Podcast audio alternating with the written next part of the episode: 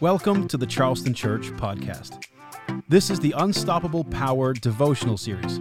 We're studying the book of Acts as we prepare our hearts for revival nights with Tony Suarez, which is going to take place September 9th through the 11th right here at Charleston Church. Welcome, welcome, welcome to day six. Welcome back to the podcast. This is day six of our Unstoppable Power reading plan throughout the book of Acts. It has been great. Thank you. Thank you for coming back and joining us today. It's going to be a good day today because we're reading and going through Acts chapter 9, which is one of the most incredible and important chapters in the entire Bible. Now, I know what you're thinking. They're all important, and I agree. I agree. But this is an important chapter for the actual formation of the whole New Testament. So this is a big deal. And everything about chapter 9 is impossible. So, my focus today on this reading plan is going to be on when the impossible becomes possible because that's what God does. We're so excited. We're going to get into in just a second, but I do want to thank you. Go ahead and tell someone about this. You can share uh, Spotify, Apple Podcasts, or you can um, maybe share the uh, Facebook link or YouTube link, or tell someone about our app and they can watch it on there as well if they would like. It's it's right there on the, the front page of the app. Uh, we're excited about what's coming at the end of these readings. We are obviously this is chapter nine. There's 28 chapters, and uh, just a just a you know, a week or so left, week a couple left. Going to be a great time.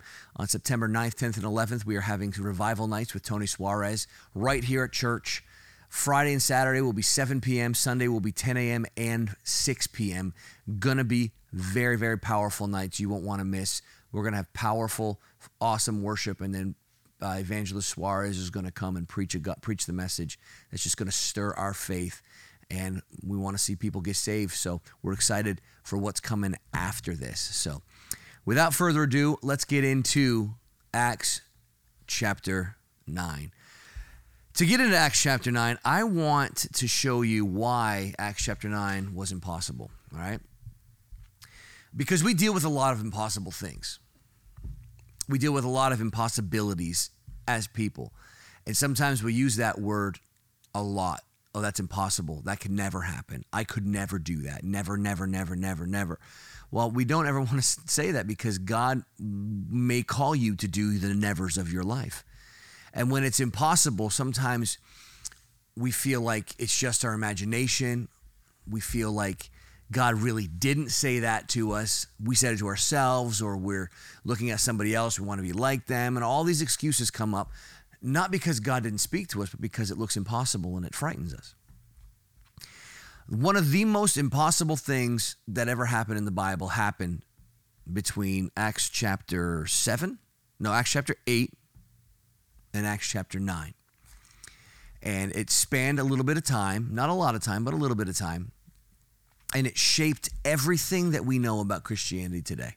Everything we know happened because of this impossible thing. So I want to tell you something before we get started. What you're facing may seem impossible. Your child may not know Jesus and it's impossible for them to come to know. They hate everything about church. Don't don't quit because the impossible can become possible with Jesus. You have a debt that you can't get out of. It's impossible. There's no way. Don't quit. Begin to sow into God's kingdom and you will reap the impossible. It's incredible. You know, you have a disease that no one can cure. My God has what it takes to heal your body right now. Right now. That's the impossible work of Jesus Christ. So let me kind of get into, into, into this impossibility. A couple days ago, Pastor Ward talked about persecution. And Stephen was the very first martyr of the Christian faith that's on record. I don't know if anybody was before him, but that we have record of Stephen. He was chosen as one of the seven, I believe, who was going to take care of the ministry of the people, the widows and orphans and the people of the church. But he was full of God. He was full of the Spirit and did signs and wonders. And the Jewish leaders, the rabbis, the Sanhedrin, the Pharisees did not like that very much at all. Mind you, Stephen was a Jewish person too. He just loved God, loved Jesus, and they loved God but didn't love Jesus. So Stephen gave a sermon that pointed out all throughout history how the people of Israel rejected God's plan and they rejected God's plan ultimately with Jesus. They got really, really mad. And the Bible tells us in chapter in chapter 7 that they stoned Stephen. They brought him outside of the city and they stoned him with these big rocks. They threw the rocks at him until he died. And the Bible said he looked up and saw Jesus sitting at the right hand of the Father. And he said, Don't let this be held against their account. They know not what they do. And then he went to sleep and died. And he got a crown of persecution crown in heaven to lay at the feet of Jesus. Powerful story about Stephen. The important thing to realize here is um, is this. The Bible says in chapter 7, verse 58 of book of Acts, and they cast Stephen out of the city and stoned him. And the witnesses laid down their clothes at the feet of a young man named Saul. Fast forward a couple verses to 8 1 to chapter 8, verse 1. It says, Now Saul, same guy, was consenting to Stephen's death. At that time, a great persecution rose against the church, which was great in Jerusalem. And they all scattered through the region of Judea, Samaria, except the apostles. So, an incredible scattering took place, predominantly leadership like from this man named Saul. Saul was a Pharisee of Pharisees. We know that from the Bible. We know that he stuttered under Gamaliel, who was one of the most wise Pharisees there was. So he was zealous for the law of God. And when he saw Stephen, he got angry and bitter towards the people of Christianity because they, he, in his mind, they are pulling people away from the true God, the law.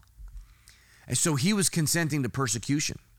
And in chapter 9, it starts off by saying this Then Saul, still breathing threats and murder against the disciples of the Lord, went to the high priest and asked if letters from him, this is verse uh, 1 of chapter 9, uh, letters from him to the synagogue of Damascus.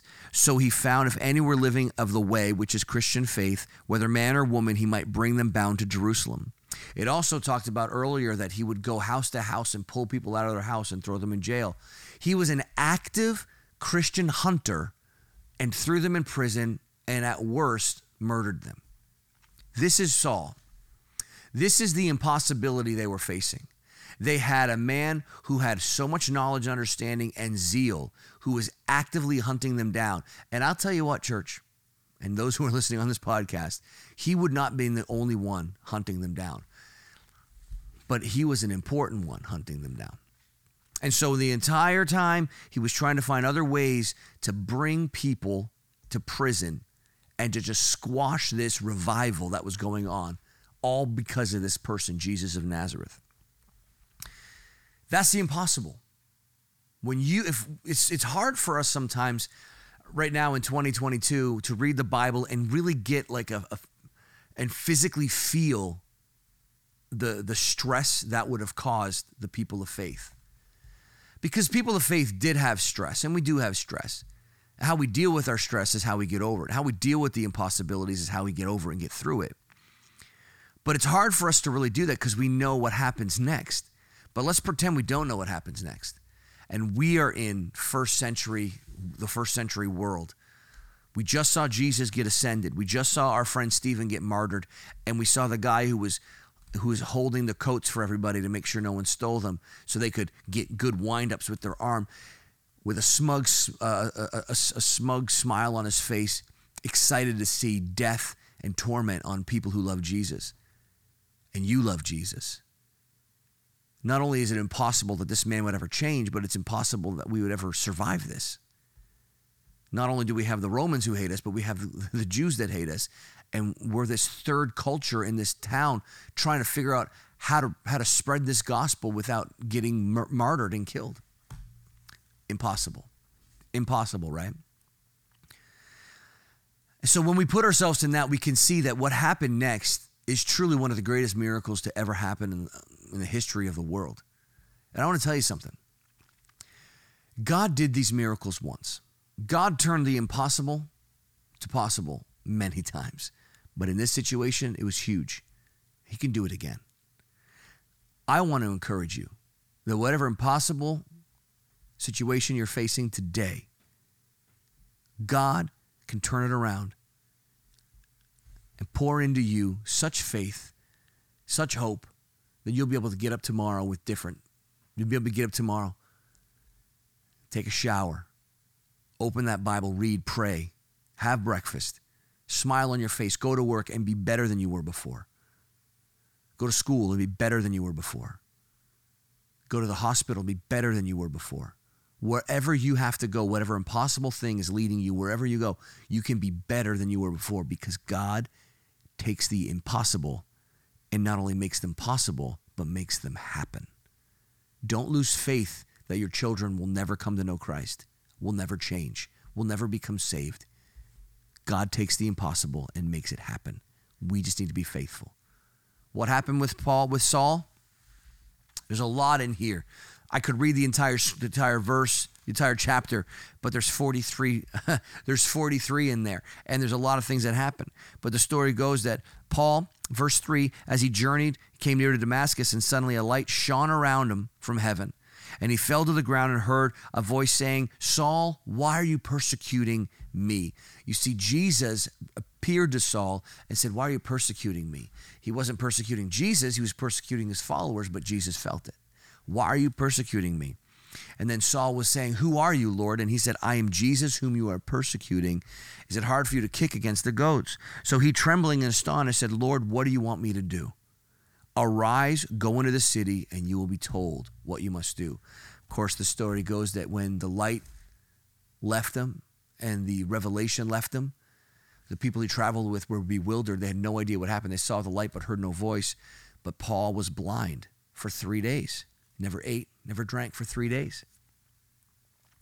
Saul encountered something that shifted everything. The impossible man who made a living and made it his life goal to squash this revival encountered Jesus once and it changed everything. It changed everything. So, what can I say to you about the impossible becoming impossible? It's not going to happen because of goodwill. It's not going to happen because of goodwill. You want something to happen, you want things to change, and you have good vibes and you thoughts and all that stuff. It's not going to happen because of goodwill. How does the impossible become possible? Through the encounter with the Holy Spirit. You encounter Jesus, you encounter the Holy Spirit. That's when things begin to shift. See, a lot of times we just want things to happen. It's not possible. So we give up and we just allow that stuff to happen. And so instead of actively pursuing God, we actively put him on the shelf and just say, you know what, this is who I am. This is where I where I'm going. It is what it is. There's that fun saying again. I'm just going to live this way. And we can complain and be upset and be disappointed about all those things, but yet we still want things to change, but we're not actively pursuing it. If you want the impossible to become possible, become ha- to happen, do not neglect that encounter with God. The encounter with God shook Saul to his core. And then he was told to go into the city and meet a man named Ananias. And when he met Ananias, Ananias laid his hands on him, called him Brother Saul. His scales came off his eyes, and he was filled with the Holy Spirit, and he went off and already began to do ministry right away. Why is that story so important to him, but to us and to the Bible? Well, because Paul the Apostle, who's also called Saul, he called himself Paul because that was his Greek name. He wrote, let's see if I get it right Romans, 1st and 2nd Corinthians, Galatians, Ephesians, Philippians, Colossians, 1st and 2nd Thessalonians, 1st and 2nd Timothy, Titus, Philemon.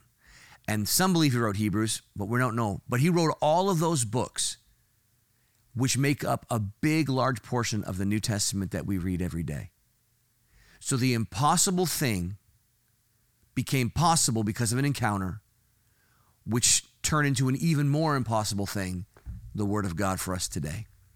Church, folks, man, lady, gentlemen, son, daughter, whoever you are today, listening to this podcast, you're facing impossible things every day. We live in 2022. There's a lot of weird things that go on. There's a lot of frustrations. There's a lot of fear. But you know what? There's a lot of things that are trying to pull you away from the place where impossibility becomes real. There's a lot of distractions that try to pull us away from church, from reading the word, from praying, from fasting, from praying in tongues, being filled with the Holy Spirit.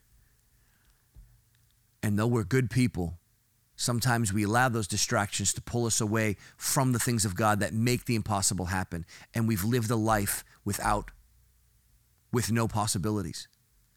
I'm here to tell you today that we step in to the flow of the Holy Spirit and let God encounter us every Sunday, every Wednesday, every morning, every night, you will begin to see impossible things take place at an alarming and fast rate.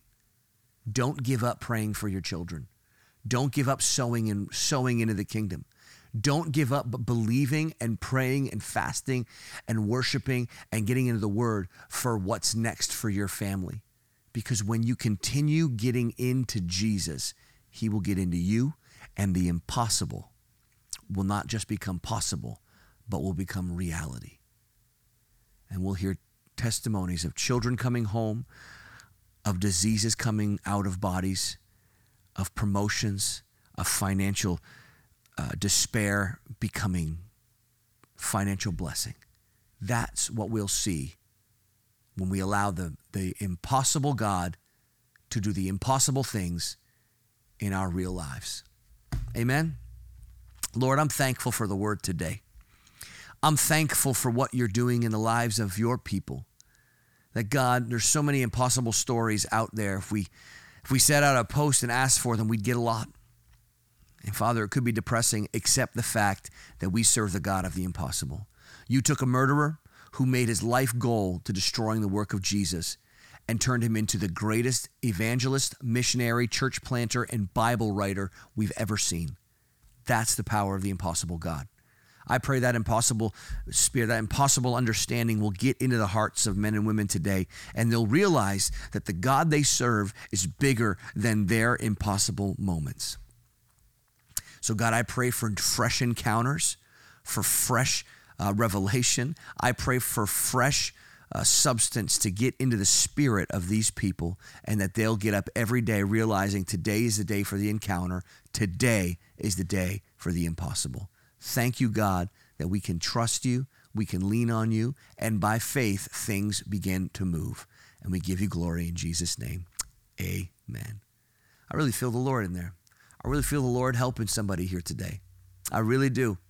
I feel that this is a good message for somebody who's ready to give up, who's ready to throw in the towel, who's ready to close their Bible for the last time and never open it again. I'm here to tell you that is not the path to your breakthrough. The path to your breakthrough is to keep that Bible open, to keep that word in your spirit, to keep that worship lively, to keep that prayer passionate, to listen to the message, to the word get into you, and take steps of faith and watch God turn your steps of faith into impossible miracles. That's what God wants to do in your life. Blessings to you all. We're excited about the impossible things God's going to turn into reality on September 9th, 10th, and 11th with Tony Suarez at our revival nights. Don't miss it. Don't miss it. Don't miss it. Don't miss it. I'll say it one more time just for fun. Don't miss it. Bring someone with you and let them experience what God is doing here and in them. So grateful that you joined us today. Go ahead and share these broadcasts on all your social media platforms and uh, through your podcast, uh, uh, Spotify and uh, and Apple Podcasts. Thank you so much for listening. I'm looking forward to, to hearing uh, Pastor Anthony Nealon tomorrow on day seven. Thank you for watching. Thank you for listening. Have a great day, and we'll see you next time. Thank you for tuning in to the Unstoppable Power devotional series. Keep tuning in daily for the next podcast. We'll see you here at Charleston Church for Revival Nights with Tony Suarez, September 9th through the 11th.